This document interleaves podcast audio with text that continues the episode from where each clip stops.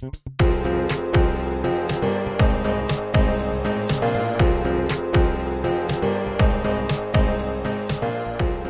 to another episode of the View Charlotte Real Estate and Entertainment Podcast. My name is Jeremy Ordan, one of the partners with the Ordan Reider Group at Allen Tate. Each week, we will break down a real estate topic, share stories related to the topic, or have guests with experience in various facets of real estate, and then discussing something about our city that makes it unique. This could be restaurants, things to do, fun facts, or well, virtually anything about Charlotte, because Charlotte's such an amazing city with limitless opportunities. The idea of continuing to educate our clients to the real estate market so they can make the best decision for their family is a commitment we stand behind, and hopefully, each of these episodes will leave a little pearl of wisdom with our listeners. Let's get started. For this episode, I'm joined by one of the fantastic agents on our team, Joe Waugh. Joe has been a Charlotte resident multiple times in his life and has extensive real estate experience in multiple markets. While we will dig further into Joe's background in a future discussion, for anyone unfamiliar with Joe, he's often described by his clients as being an upbeat cheerleader who does a fantastic job of setting proper expectations and exceeding their expectations. One of the best things about Joe is his incredible knowledge and warm personality. Everyone who meets Joe instantly becomes a fan of his, and I'm honored to work with him every day. Joe, welcome to the podcast. Thanks, Jeremy. Happy to be here. Today's topic is something I'm extremely interested in, and I know that you are as well, Joe. Absolutely. When we discussed the topics of this subject came up, I got really excited because this truly is where my passion comes out. I agree with you. We both love working with first time homebuyers and guiding them through the process. Exactly. For the first time homebuyers, that's where you get to first see the dream of home ownership begin. It's truly an honor to be able to partner with people and educate them to the process of buying a home and being their guide throughout the entire process. I love being at a closing table with first time homebuyers when they first lift up their keys after everything is signed. It's such a victory moment when you get to see that part of the American dream of home ownership really come together. Yeah, it's the best feeling. So, today we're going to be discussing our top tips for first time homebuyers. These are a combination of best practices as well as some of our team's custom approaches to ensuring that a buyer has the best experience possible throughout the entire process. So, Joe, why don't you get us started with your first tip? Yeah, so I love working with first time homebuyers. It's a responsibility that I take very seriously. I know from my own experience, especially working with buyers and sellers, all aspects of the business and buying your first home is one of the most exciting and terrifying things at the same time. The first tip I'd like to give my first time home buyers is to prepare for an emotional roller coaster. Oh, I like that. So you're not focusing on the finance or the product, but on the emotional aspect of buying a home. Completely. I think most first time home buyers get excited, which they should, about the opportunity to buy their first home. However, they don't exactly expect the highs and lows that can come throughout a transaction.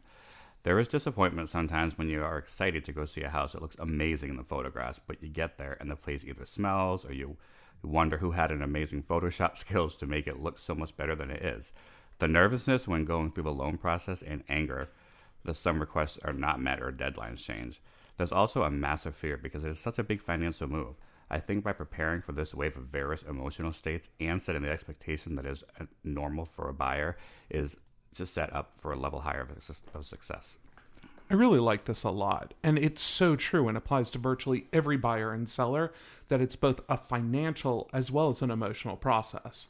It really is. Number two would be to decide what is a need and what is a want. Okay, tell me more about that. Well, when I'm working with a first time home buyer, sometimes their early desire list can be all over the map.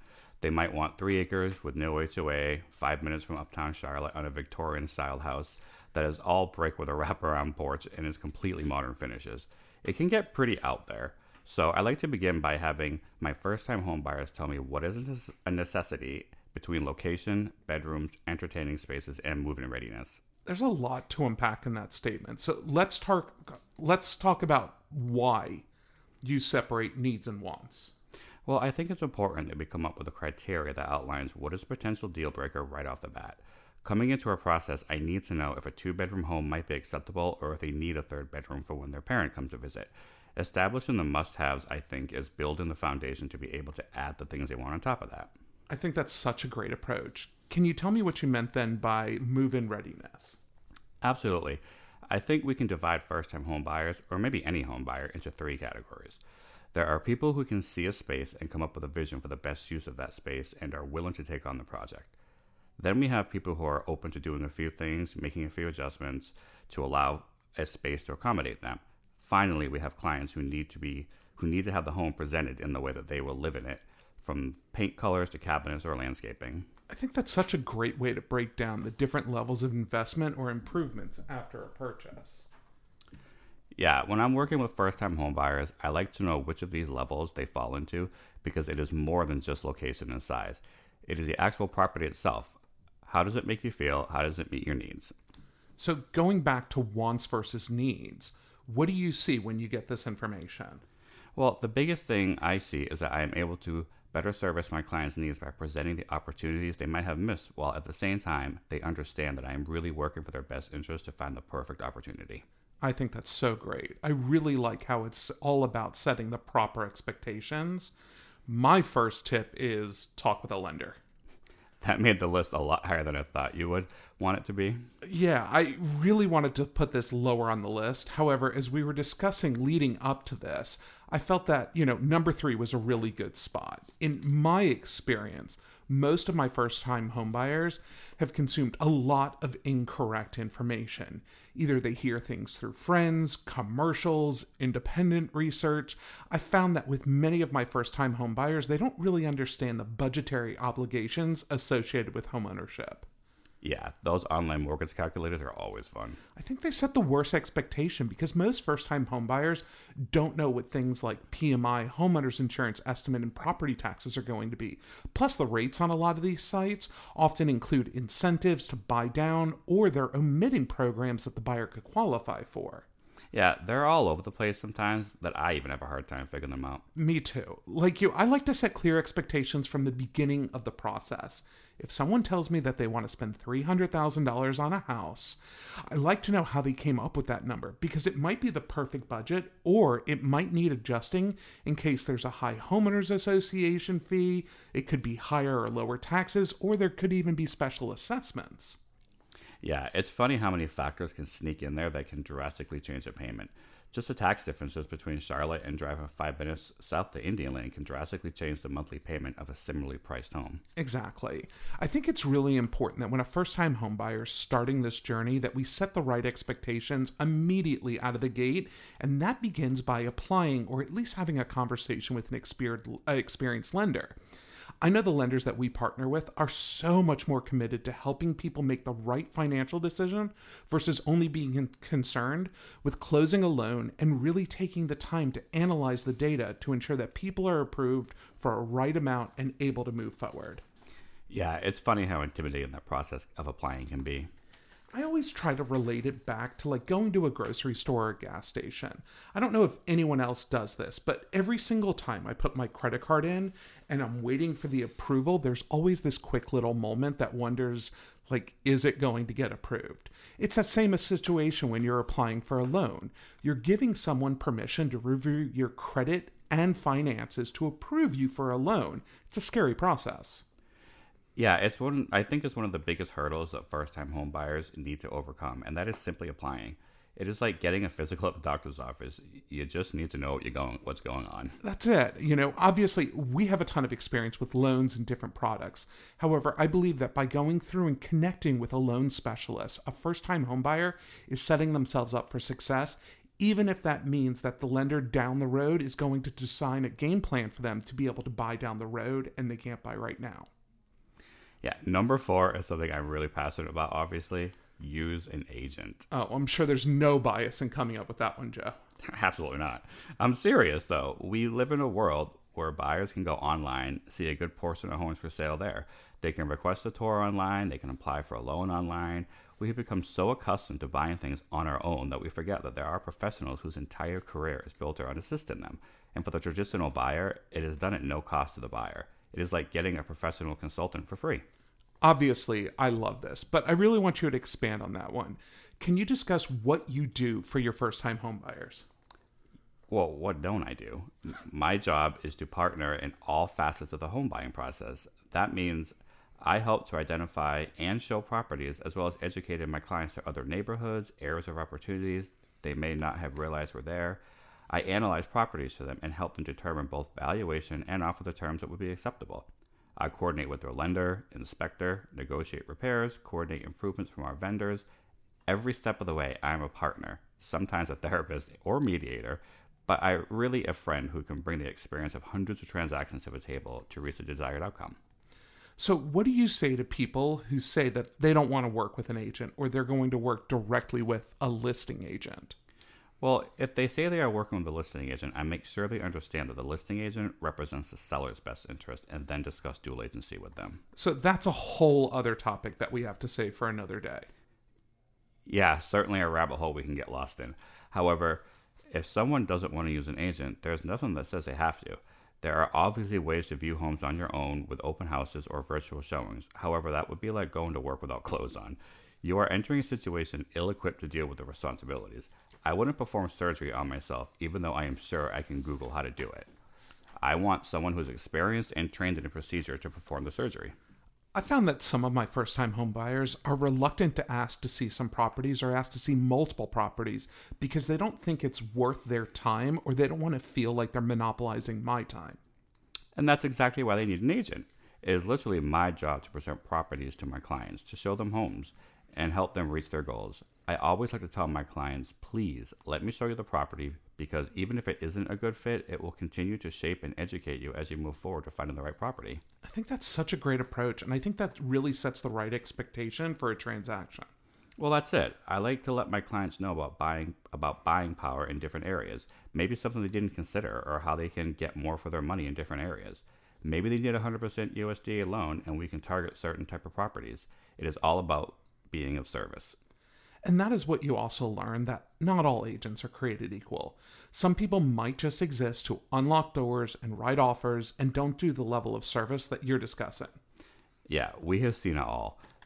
There are amazing agents, like I consider everyone on our team to be, with ex- extensive experience who really embrace this career and our mission statement to educate our clients to the market so they can make the best decisions for their family. And then there are people who have no experience or motivations that are in conflict with their buyer and make no investment into that relationship. It really does come down to relationship and service. At the end of the day, that's what we're doing. Yeah, the last tip, big number five, is remember while a home is an emotional space, it is also a financial investment. This is such a good one. I, I, was showing a house this week that was super quirky in its layout. My clients really loved how weird and funky the house was. However, I felt compelled to bring up the fact that this house had been on the market for six months, had a stack of over a hundred business cards in the dining room, and wasn't sold. While I believe that there's always a buyer for every house, this is an investment that could prove to be a problem when it comes to resale in the future right? We always talk about with our first time home buyers that we are with them all way after the transaction. I cannot count how many of my first time home buyers later became my first time home sellers and second time home buyers. By discussing resale before purchase, we are hopefully able to advise on potential returns. That's it. I mean, everyone wants a deal. However, I always say that you make money on the purchase of your home. Can you get it at a good price? Because it's almost impossible to determine what something could sell for in the future. Obviously, there's market and economic unknowns. However, by controlling the purchase price, you're able to set yourself up for a higher level of success in the future. Yeah, it's so important to point these things out. Sometimes people fail to notice the things that could have real impact on resale such as power lines, flood zone designations, antiquated wiring, or deferred maintenance. That's a huge part. Mechanical systems in a home can lead to tens of thousands of dollars for replacement or upkeep. Yeah. From my experience, not a lot of my first time home buyers are budgeting into their down payment savings the ability to replace an entire HVAC system. And I think that's why it's so important to look at a home from a financial aspect. You want to ensure that you're making a wise financial decision so that the investments you make into your home have a return, but also so that you're building wealth through the appreciation of what's likely to be your largest asset. Yeah, it's really tough sometimes to look at a house the same way you would look at a stock or a bond. It is because you don't live in a stock or a bond, whereas you are living every single day in your house. And there's tons of things that people can do to improve the valuation of their home, from improvements or upgrades or modernization. Of course, you need to make the right decisions, but there are opportunities there as well. Exactly. That's where it is interesting, also, speaking about improvements. I know in a future discussion we'll go through improvements that have a high and low return on investment, but it is so important to note that valuation can drastically change based off the changes and upgrades that take place. You know, I don't want to get off on a tangent here, as you know I'm prone to do. However, that's one of the big reasons why I struggle with a certain online estimator of value a mathematical algorithm is never been inside your home, doesn't know what you've done to the house or not done to the house. It's just using publicly available data to calculate a valuation based off of publicly available information and its program criteria. I agree. Again, this is why it's so important to work with a professional. So I think this was a really great list and hopefully gives some tools and guidance for our audience about buying their first home. However, I think that these tips can really apply to virtually anybody. What do you say that we transition over to our entertainment topic for the week? And I know it's something that you're very passionate about. Yeah, absolutely. Let's do this.